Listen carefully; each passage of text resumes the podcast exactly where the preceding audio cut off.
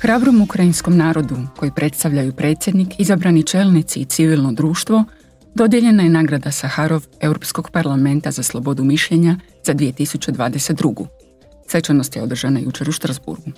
Predsjednica Europskog parlamenta Roberta Metzola izjavila je We have witnessed the inspiring resistance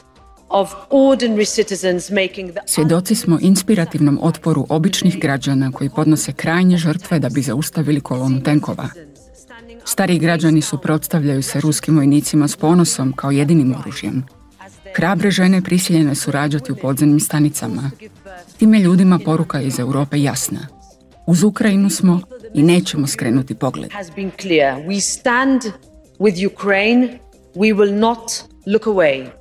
Iz Kijeva ukrajinski predsjednik Zelenski poručio je І я вітаю вас від всіх тих, які воюють, які працюють заради України і заради свободи. Pozdravljam vas u ime onih koji se bore, koji rade za dobrobit Ukrajine i za slobodu.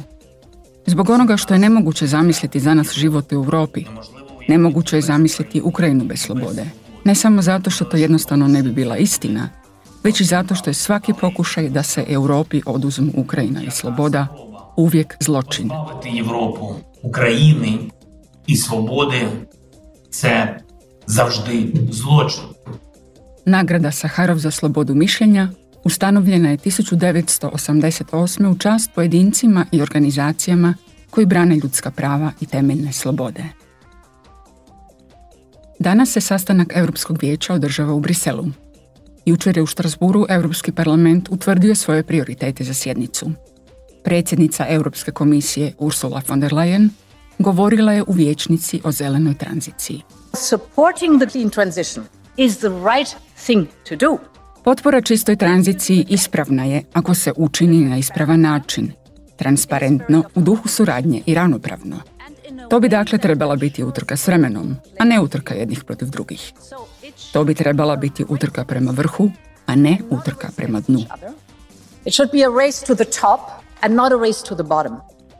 Tijekom samita u Briselu, šefovi država ili vlada usredotočit će se na najnovija zbivanja u ruskom ratu protiv Ukrajine i na daljnju pomoć Ukrajini. Tijekom plenarne sjednice zastupnici su iznijeli svoje prijedloge za obranu prava osoba s invaliditetom i borbu protiv diskriminacije. Zatražili su mjere za povećanje sudjelovanja u društvu i novi pravni okvir za prava osoba s invaliditetom, koji pomaže u iskorjenjivanju stereotipa. Europski parlament također je pozvao na donošenje zakonodavstva o uključivim radnim mjestima i boljem korištenju sredstava Unije.